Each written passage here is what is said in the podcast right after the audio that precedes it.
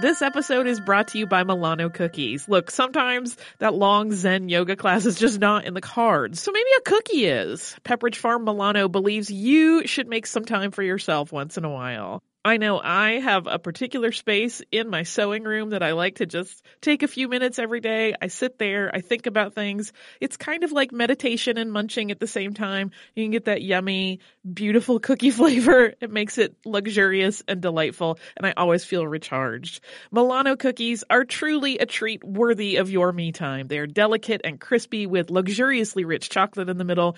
You really want to keep these just for you. So remember to save something for yourself with Pepperidge Farm Milano. Do you like boats? Do you like big boats? Do you like poor people and the rich people they serve on big boats? Are you always like, what goes on below deck?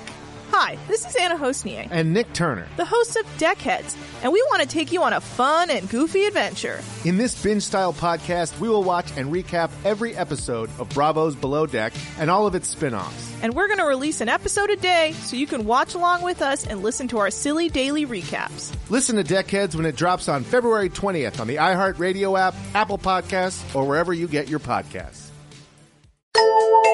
Welcome to Stuff You Missed in History Class from HowStuffWorks.com.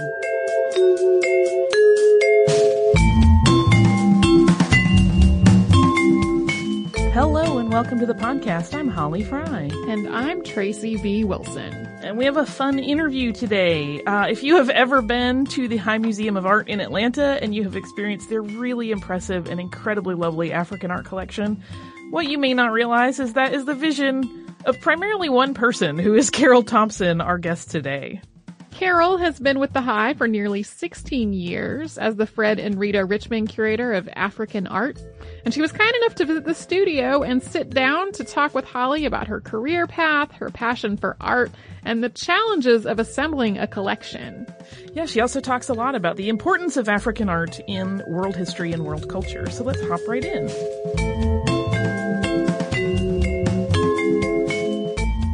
So today we are super duper lucky because I have in studio with me Carol Thompson, who is the Fred and Rita Richman Curator of African Art at the High Museum of Art in Atlanta. How lucky am I? Thank you so much, Holly. Oh my goodness. Thank you for being here. So I know we have a lot of listeners that are very interested in art and art history. So I have to ask you right out of the gate, how did you become an art curator? I feel like that's one of those things people always say it's a dream job, but they don't know if there are multiple avenues to get into that career or if it's a fairly set track. So tell us how to become you. So there are many paths, and my path was certainly a long and winding path, not a straight line at all. Some people choose the straight line, which would be academic, straight through PhD as quickly as possible. I did not do that. I'm from a small town in Minnesota, and everyone first meets me and says, how in the world could you be the curator of African art? Since you can't see my face, you don't know that my eyes are blue, and at the moment I have champagne blonde hair, but my hair is normally, so I'm a blonde, blue-eyed Norwegian ancestry. But I'm going to actually, if you forgive me, Holly, I'm going to jump to the very last question that you're about to ask me. And in my view, just as French Impressionism is not only for the French, African art is not only for Africans and not only for peoples of African ancestry. But then on the other hand, if you look back in history, everyone is of African ancestry. But exactly. Of course, you know, so, but to be more precise, I was introduced, I became interested in art when I was in high school, and I started out drawing, and I sometimes still draw. So I started out as an artist, and my first drawing professor at Hamline University came from a family that collected African art, and that was St. Paul, Minnesota, just adjacent to Minneapolis. He said you should also pay attention to African art. The Minneapolis Institute has a tremendous collection of African art. The Walker Art Center at that time was presenting a fantastic exhibition of the arts of Ghana, and there was an African film festival at the time. African cinema remains one of my strong interests, but at the undergraduate level, I was interested in art from lots of different times and places. But when I decided to go on to pursue a PhD, I went to the University of Iowa. I'd already lived in New York and Paris, and I thought, let me go back to the Midwest, be near my parents for a minute and my family, because no doubt I'm going to be leaving again after I finish my study.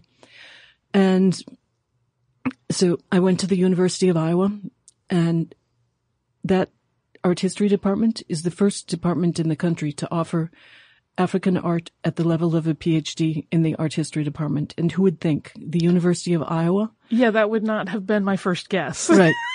And it's because of an artist, Mauricio Lazansky, who was the father of Leo Lazansky, my drawing professor, that told me to look at African art and not forget African art. So, but then so at the Minneapolis Institute, there is a mask that I still can see so clearly in my mind. And it's displayed differently now than it was when I was in the 70s in undergraduate school. At that time, it was all by itself in a case, and you could see it from the back as well as from the front. And it's a mask that has 4 eyes, 2 noses, 2 mouths, so it looks like 3 faces overlapping. So it looks like it's in motion even when still. Oh, how beautiful. Yeah, and that's...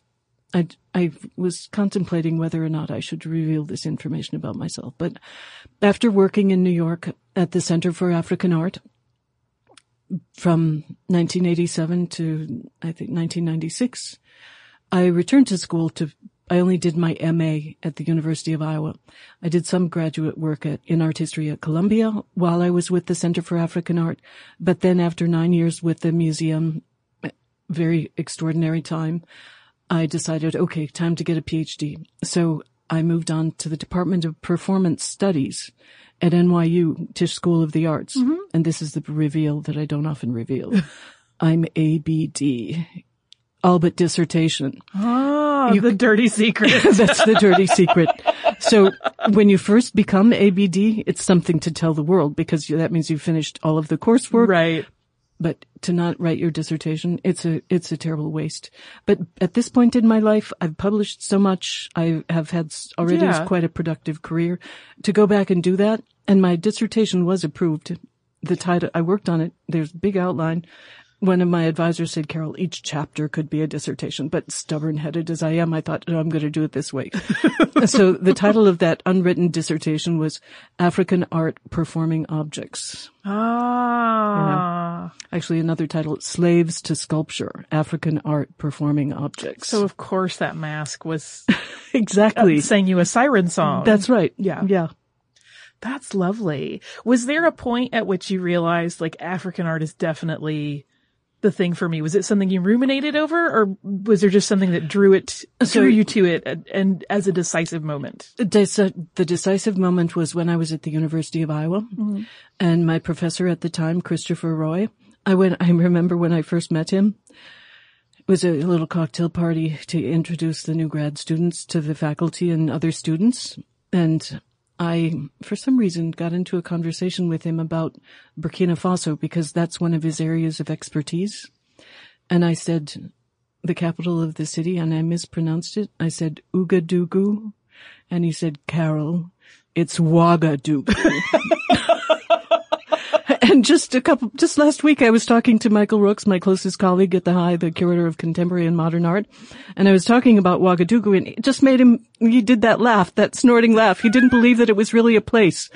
And I remember sending money to someone who was my translator and who I commissioned work from, Yakuba Bonde, a sculptor from the Bois region. Mm-hmm. And when I went to Western Union, they said, Burkina Faso, that's not a place.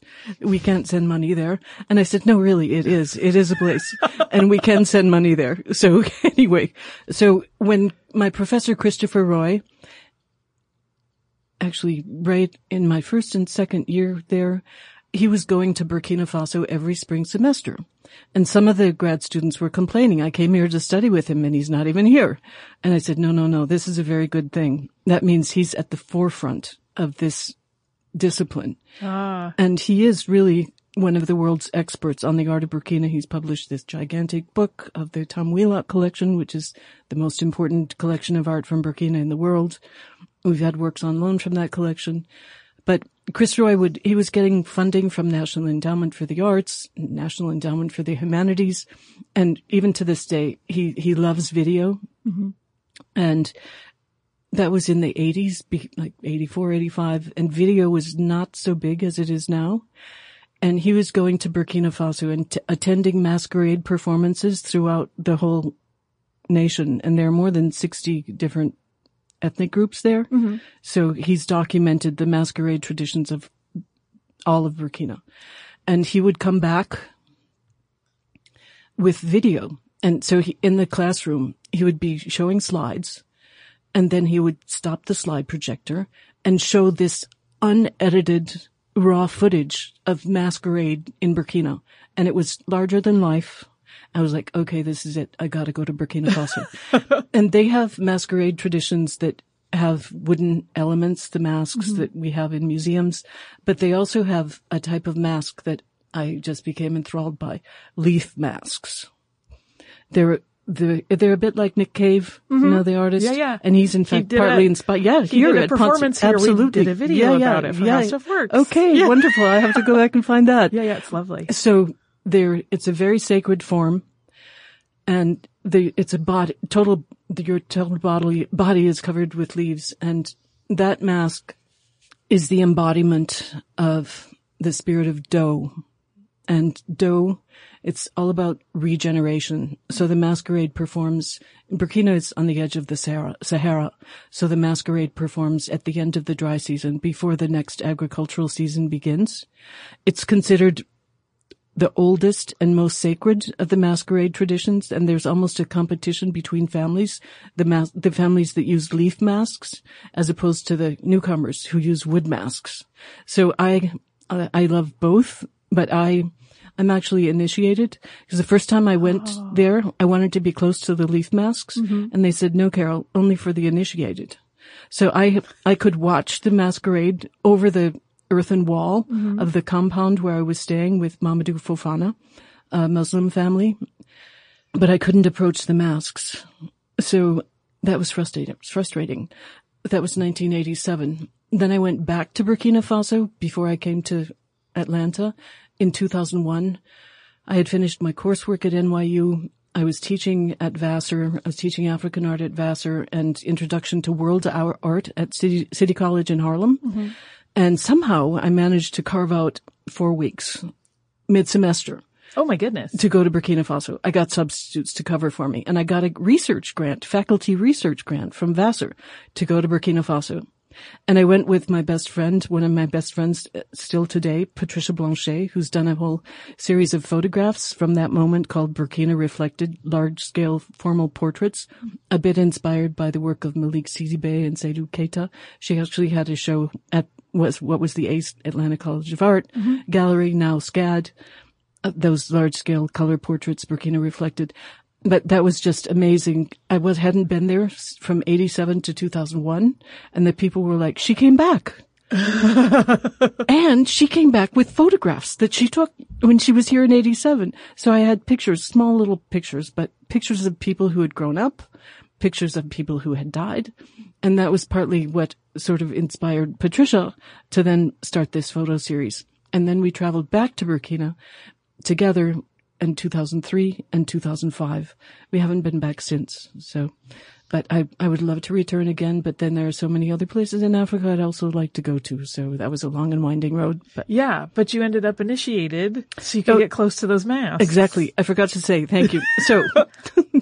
So when I went back with Patricia in 2002, the leaf masks were performing in another town. And I said, but I thought they said, no. Doe speaks all languages. Anyone can come to Doe with a sort of ask. Gotcha. So I had just applied for the job at the High Museum. So my ask was secure the position at the High Museum as curator of African art. So in order to do that, I had to make a sacrifice to Doe. And part of that involved then the masquerade being performed. So. Oh, how wonderful. The only thing, I wasn't able to wear red, and I had a red dress. They said no red dress is allowed, but I could wear my lipstick. Wow. While being initiated. But I just love the idea of the spirit of regeneration. Yeah. I mean, that And someone asked me, are you Christian? I said, I have another faith, and it's more based on nature and the spirit of regeneration. I'm a child of dough. Oh, that's lovely. I want to switch gears a little bit because I have heard you talk before about the importance of education, and how it combats some of these long-held and very problematic ideas that people have about African art and some very racist stereotypes. So could you talk a little bit about the gap that exists between those ideas that were planted in the 19th century that really do a great disservice to African art and the actual reality and sort of why that gap exists? Yeah, absolutely. Thank you so much. It's so important. And that's really one of the reasons why a friend of mine, before I came here, said she saw an announcement about the position curator of African art at the High. And she said, that would be an interesting job. Be in Atlanta and be responsible for, conveying the importance of African art to the people of the city, the region, and then even beyond. But I had friends visiting just a couple months ago and went over to the Center for Human and Civil Rights. And right there at the entrance, if you see those TVs from the 50s, that very powerful display, various people talking, white men talking about various things. And one of them, the man is saying, Africa, they were savages and, they're best off here. The people of the South were better to them than anything they knew before they came here. And like, no, not quite. So one of the very deepest stereotypes about Africa is that, and this was Hegel, the German philosopher, that Africa has no history because it's the spoken word that is so highly valued, right? And the oral tradition, which even comes through in hip-hop to this day. So the misperception that Africa has no history because the history isn't written, right, is totally wrong. And also, there are Islamic records going way back in time. The High just recently acquired a Quran that is written from Timbuktu, the place of great scholarship from the 11th to the 16th century, then declined because of the shift of the trans-Saharan trade to the transatlantic trade. But Timbuktu was so, so, so important. And so history in Arabic, but also history handed down by word of mouth. The High has a work that was relatively recently acquired. When we acquired it, we didn't know its full importance. And this has become my favorite work in the collection. And it's actually, I wrote about it for the museum's High Life magazine, the magazine that's sent out to all members. It's a sculpture that comes from the region of the ancient city of Jenne. Jenne is a sister city to Timbuktu. Jenne is believed to be the oldest city in sub-Saharan Africa. So that's the region where this work comes from. Jenne is a UNESCO, the entire city is a World Heritage Site because of the great mosque, the earthen mosque that's at the scale of Notre Dame. And you can go online, you can find wonderful videos, even a New York Times video that talks about the importance of this city. So that mosque is made out of red clay, just like the terracotta sculpture that we have in the collection. Recently, we collaborated with Grady Hospital, and we took the sculpture over to Grady and did a CT scan. And then after that, we sent small samples to a lab at Oxford in England. And we needed to do that because a couple of European colleagues of mine were working on an article and they wanted to include the High sculpture, but they would not include it until we provided the CT scan and the TL test to verify its authenticity. We did that. We also got beautiful 3D images of the work. And at Grady, it was so fun. And I should give a shout out to my colleagues there, Dr. Malco and Dr. Fontaine, but facilitated by Renee Stein, the objects conservator over at Emory and at the Carlos. Together, we did this CT scanning, and that then we provided that information to these two scholars, but the TL test told us that the work was created sometime between 1215 and 1515, at the height of the Empire of Mali, which was the West African empire that spread all the way to the Atlantic and even as far inland as Burkina and Niger, one of the greatest empires of that time. So founded by Sunjata. The Epic of Sunjata is the oral history that was only written down relatively recently by a scholar from Guinea, and you can read the Epic of Sunjata. When I taught at City College in Harlem, it was required reading for all freshmen as world literature. That was the one that was at the top of the list for Africa. Anyway, the sculpture, back to the sculpture. It's a fragment, but it's an extraordinary work.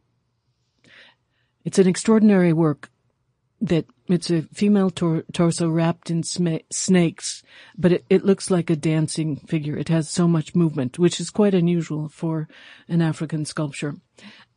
Another feature of the sculpture that I always wondered about is that it looks almost like a mountain range running vertically between the breasts. Hmm. And it's so anatomically incorrect. I thought, what is this? Right. So these two scholars have assembled a whole group of works that are portraits of Sogolon. Sogolon, S-O-G-O-L-O-N, Sogolon. I'm so glad you spelled that. Sogolon was the mother of Sunjata. Ah. Right. We have a portrait of Sogolon, mother of Sunjata, founder of the Mali Empire. And we know this because that little projection between her breasts, there are other sculptures that share that same feature. And in the oral history, she was a real woman. She gave birth to Sunjata. She became a mythical personality.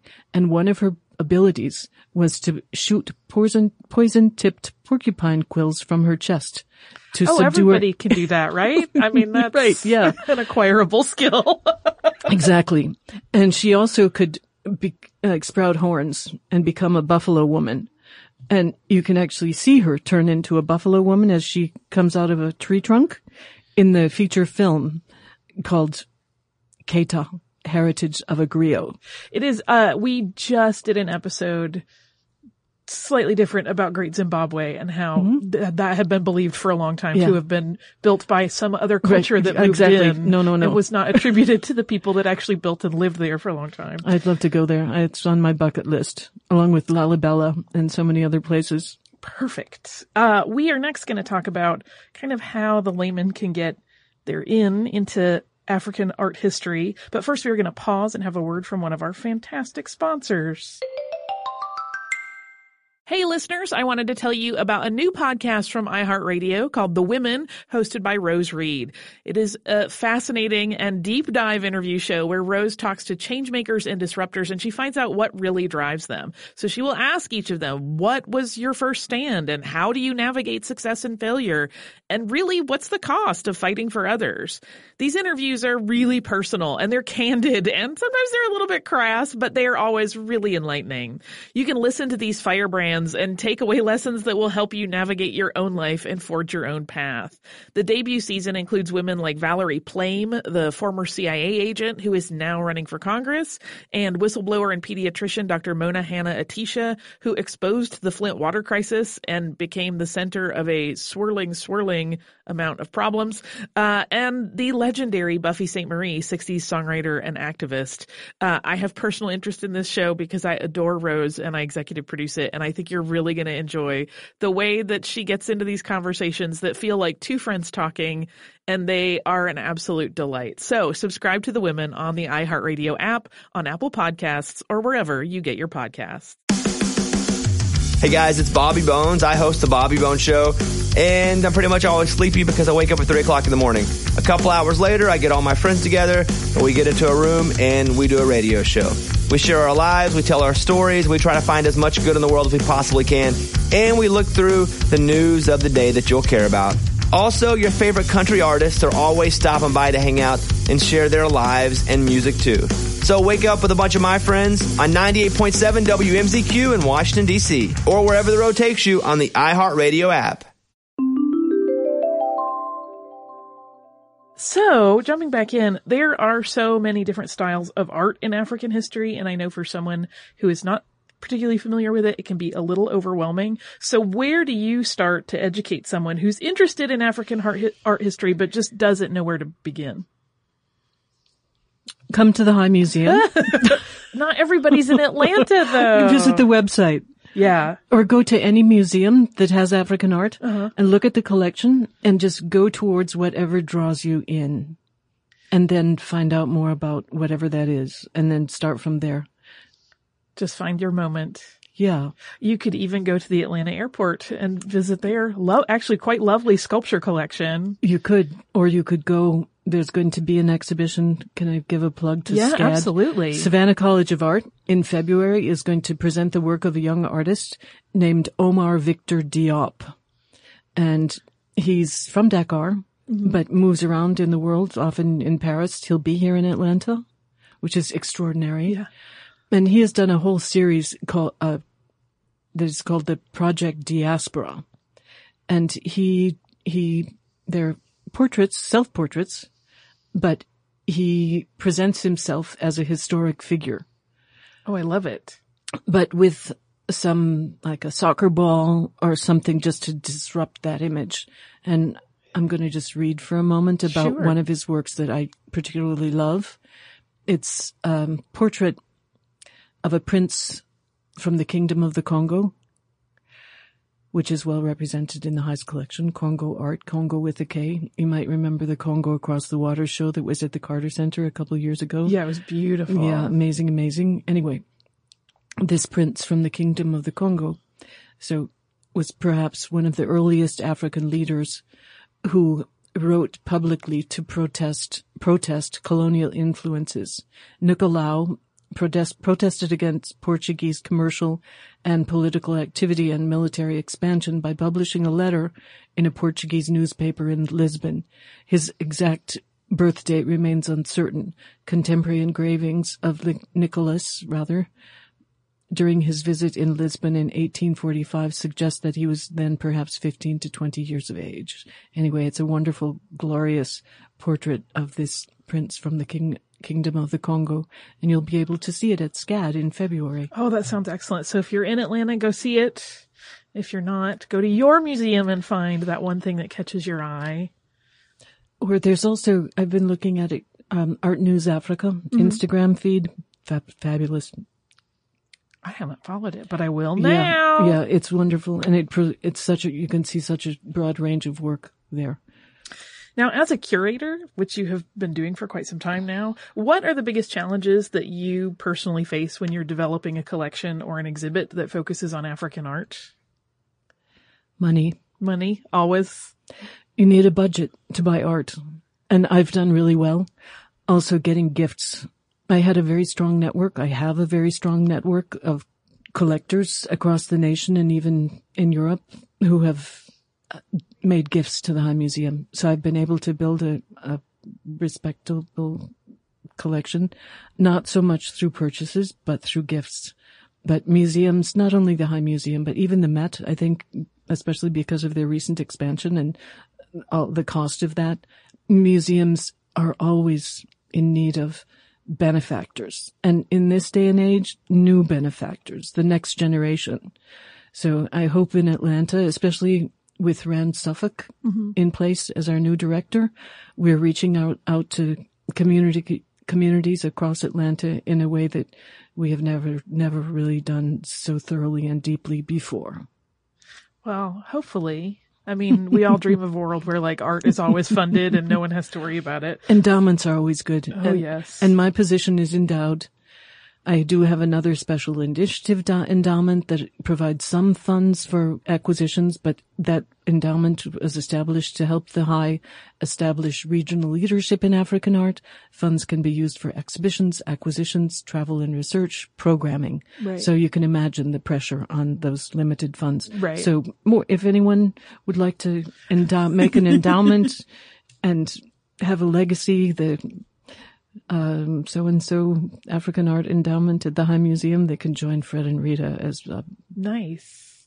And you wrote a book titled African Art Portfolio, an Illustrated Introduction, Masterpieces from the 11th to the 20th Centuries. And it touches a lot on the use of art as a means of spiritual communication with ancestors. Can you talk a little bit about that and the important role of spirituality in African art? So I actually meant to go back and look at that book because it's been so long since I wrote that book. It was when I was at the Center for African Art in New York, and I was in charge of the education program. Mm-hmm. I started out in curatorial at the Center for African Art when it was in two adjacent townhouses at 68th and Park. Then we moved to Soho, and somewhere in that time between 87 and 96, I became I was in charge of the education department. Then I switched back to curatorial, but I wrote that book when I was head of the education department. And so it's a very introductory publication based on works previously exhibited at the Center for African Art. And you can see the span, 11th to the 20th century. It's got to be. But spirituality, one of the shows that I worked on and that I'm sure is represented in that book was called Wild Spirits, Strong Medicine, African Art and the Wilderness. And in terms of spirituality in Africa, it's not just one thing. Right. It takes so many different forms. And that Instagram feed, I was just looking at it recently, there's a fantastic little short video clip of a cloth masquerade performing. It's made out of cloth, and when the dancer moves, it turns into this big circle that like spirals or moves all across the dance space. And it's a festival that takes place in Benin to this day, and it just took place January 10th. So I wish I had been there, and it's to honor ancestral spirits through cloth masquerade performance. The High Museum does have on view an Egungun cloth masquerade, and the Egungun Masquerade Association. It's a men's masquerade association that honors ancestral spirits through cloth masquerade performance. So that's just one example. But Wild Spirits, Strong Medicine included a whole entourage of masks from Burkina Faso that are conceived in part to harness the power of nature spirits to the benefit of humankind. Oh, that's lovely.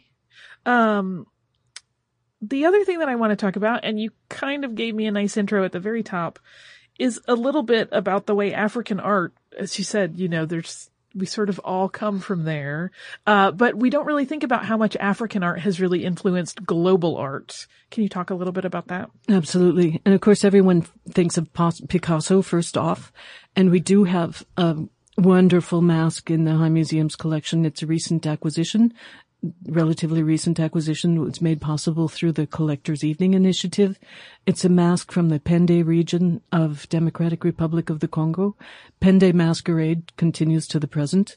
This mask was probably created during the 30s, and it has an extraordinarily distorted face that is black on one side and white on the other. And so it's a very abstract kind of work. And the famous exhibition that was at the Museum of Modern Art in I think 1984, Primitivism. You might have the 2-volume catalog. Mm-hmm. And it's common in many libraries because it was a landmark exhibition. And there's an image of this very mask.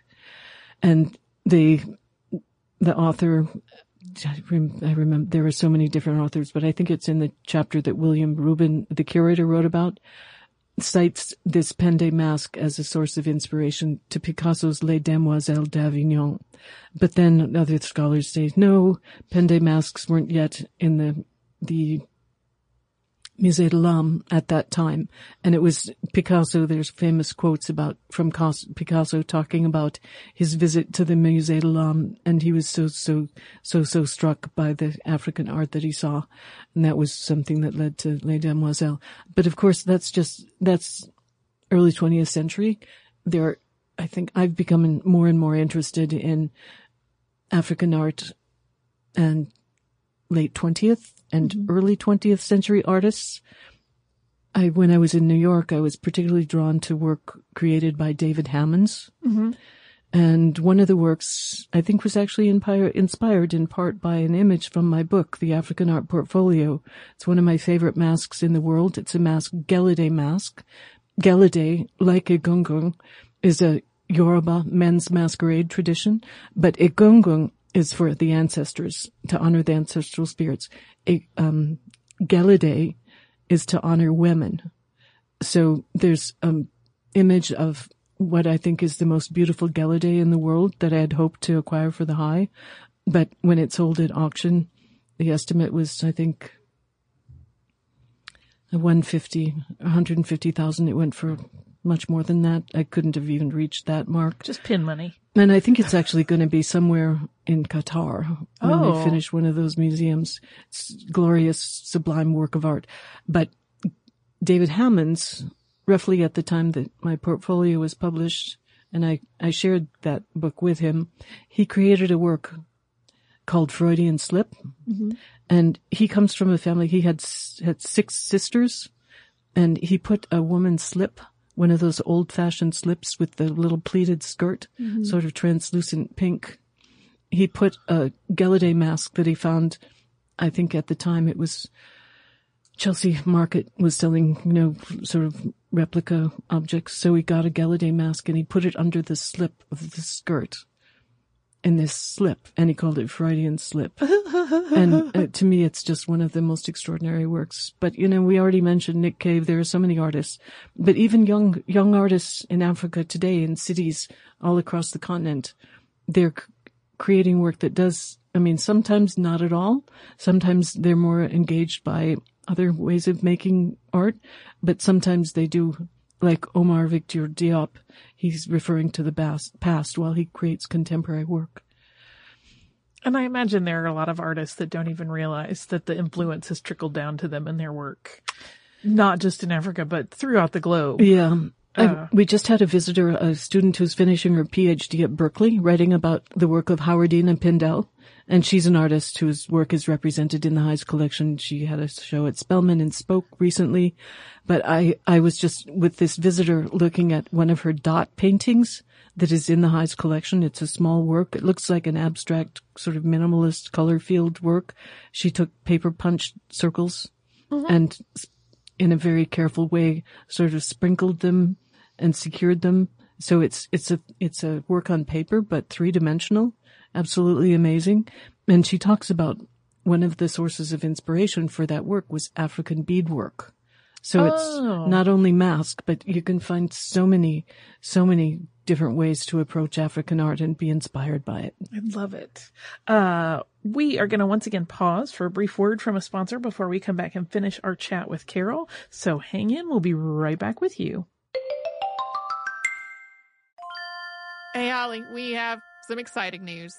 Yeah, I am wildly excited, and people will have another opportunity to watch me cry at art.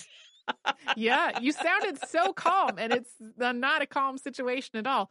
Our trip to Paris last year was really successful, so we're doing another similar trip this year, but this time to Rome and Florence. It's May 14th through 21st, 2020, and like last time, it is with a company called Defined Destinations, who is planning out this whole trip for us. Yeah, and during that week-long trip, we are going to see some of the great art that we have talked about on this show many times, including Michelangelo's David. We are going to go to Tuscany. We're going to visit St. Peter's Basilica. We are going to the Sistine Chapel. So it's going to be a fantastic trip. You can get the whole list of places that we are going and information about booking at defineddestinations.com.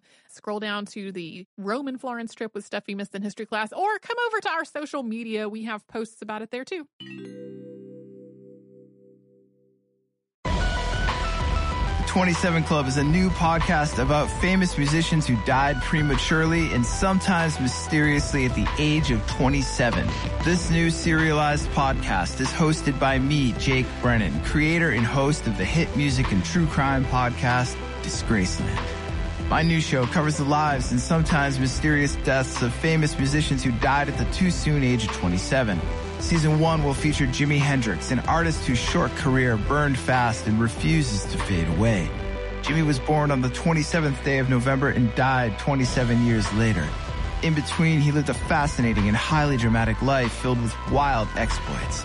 Just like Jim Morrison, just like Kurt Cobain, just like Janis Joplin, The Grateful Dead's Pigpen, Robert Johnson, Amy Winehouse, The Rolling Stones, Brian Jones, and others who will all be featured in future seasons of The 27 Club.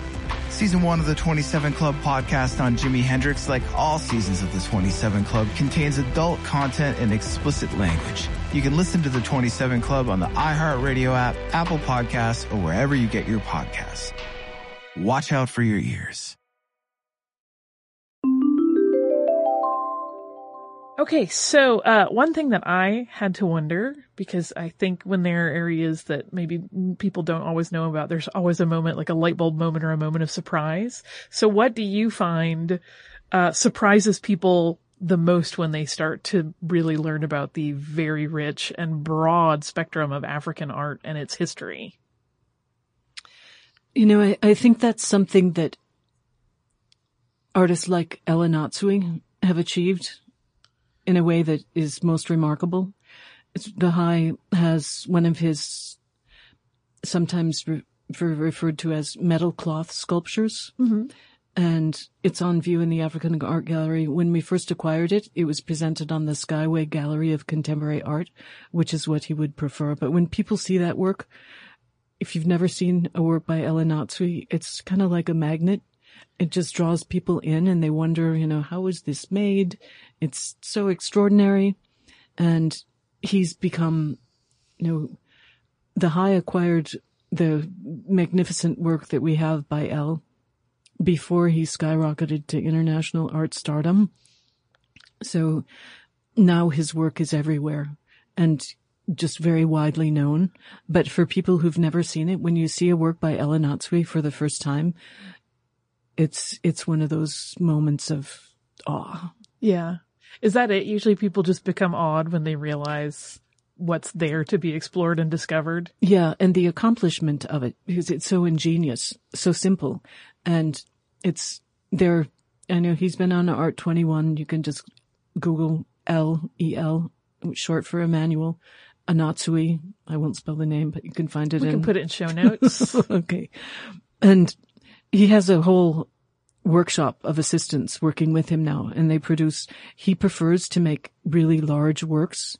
And at the Venice Biennale, the same year that year after the High acquired the work that we have, he had a gigantic metal cloth sculpture on the facade of the Fortuny Palace. But he's done equally as large scale works at as on the facades of various museums in London, Berlin. And he likes to create the gigantic works because they even convey a greater sense of movement than the more small scale work that we have in the Heise collection.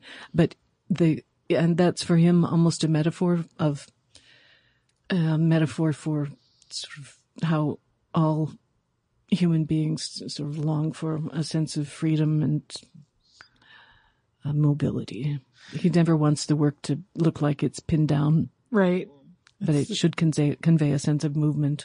It's the universal, right? Exactly. And you kind of touched on this when you did your sneaky jump around earlier, but if there were one thing that you just wish that everybody could magically know and understand about African art and its history, what would it be? That it's not only for people of African ancestry or for African people. To me, African art, and this is maybe, I think about when I was a small child living in Minnesota, and I would go bicycling with my friends and brother and sister and cousins, and we would bicycle to this little farm where there was a well. And it was really cool, delicious, fresh water. And to me, African art is it was a spring. It's a well that you'll never make it to the end. So it's never boring. There's always something new to learn because, of course, Africa is such a gigantic continent with such a rich history and so many diverse artistic traditions. And it's open for all. I love it. That's so beautiful. And I'm warning you now of the danger that I will just be lurking at the High looking for you at all times. Carol, thank you so much for spending time with us. We're so spoiled. Thank you, Holly. Oh, it's such a delight. We will include in our show notes all of the information about the incredible collection that Carol has put together at the High Museum of Art, as well as some of the key points she hit on in her answers and discussion. And then we will wrap up with a bit of listener mail.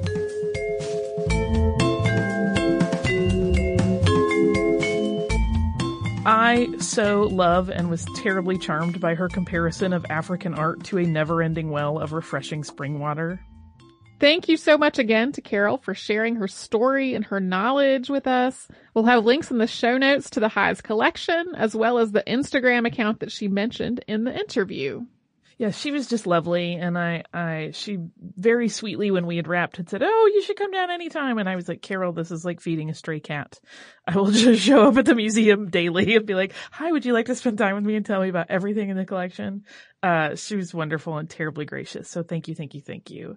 And now I have some fun listener mail, and I'll keep it short because that interview is a little lengthy. This is all from our listener, Hannah, who has been traveling in Scotland, and she very sweetly sent us 4 postcards. One is Stirling Castle, which is a lovely picture. Another is Dune Castle, which is where Monty Python filmed bits of Holy Grail, and it is lovely. Then she sent a really lovely picture of a Highland dress suit, which she said, "In all honesty, this just seemed like the most Scottish possible image to send Holly," which is accurate. And the last one was really, really cool. She writes, "These are some of the tiny dolls and coffins found by schoolboys at Arthur's Seat in Edinburgh. No one is sure who made them or why they exist. My favorite theory is that they were made to provide earthly bodies for the 17 victims of William Burke and William Hare." So thank you so much, Hannah, for all of these beautiful postcards. Again, I know I always say it. I'm saying it again. I'm always so honored that people would take time out of their vacations to think of us. So cannot appreciate our listeners more, and when you do that, it's very touching. So if you would like to write to us, you can do so at historypodcast@howstuffworks.com. You can find us across the spectrum of social media as Missed in History, which means Twitter, Instagram, Facebook, Tumblr, Pinterest. Come and see all of our social things. We will chat with you. You can also visit our parent site, which is howstuffworks.com. You can look up art there, but you could look up almost anything else you could think of, and many, many results will come to you with lots and lots of information. You can also visit us at missedinhistory.com, where we have a complete archive of every episode of the show that has ever existed, as well as show notes on any of the episodes Tracy and I have worked on. So we hope you come in and indulge in all of these things and visit us at missedinhistory.com and howstuffworks.com.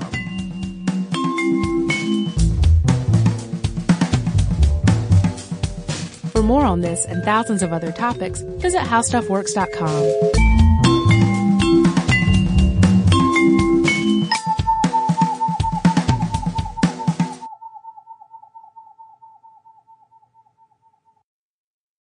The richest, most powerful place on Earth. A fiction podcast. Tumen Bay. On an epic scale. Power is everything. Power gives everything. We have to get away from this place. Tumen Bay is our destiny. Now on the iHeart Podcast Network, Tumen Bay. Be sharp and die for Tumen Bay! Listen to all episodes of Tumen Bay Seasons 1 and 2 now for free on the iHeart Radio app, Apple Podcasts, or wherever you get your podcasts. Hey listeners, I wanted to tell you about a new podcast from iHeartRadio called The Women, hosted by Rose Reed. It is a fascinating and deep dive interview show where Rose talks to changemakers and disruptors, and she finds out what really drives them. So she will ask each of them, what was your first stand and how do you navigate success and failure? And really, what's the cost of fighting for others? These interviews are really personal and they're candid, and sometimes they're a little bit crass, but they are always really enlightening. You can listen to these firebrands and take away lessons that will help you navigate your own life and forge your own path. The debut season includes women like Valerie Plame, the former CIA agent who is now running for Congress, and whistleblower and pediatrician Dr. Mona Hanna Atisha, who exposed the Flint water crisis and became the center of a swirling amount of problems, and the legendary Buffy St. Marie, 60s songwriter and activist. I have personal interest in this show because I adore Rose and I executive produce it, and I think think you're really going to enjoy the way that she gets into these conversations that feel like two friends talking, and they are an absolute delight. So subscribe to The Women on the iHeartRadio app, on Apple Podcasts, or wherever you get your podcasts.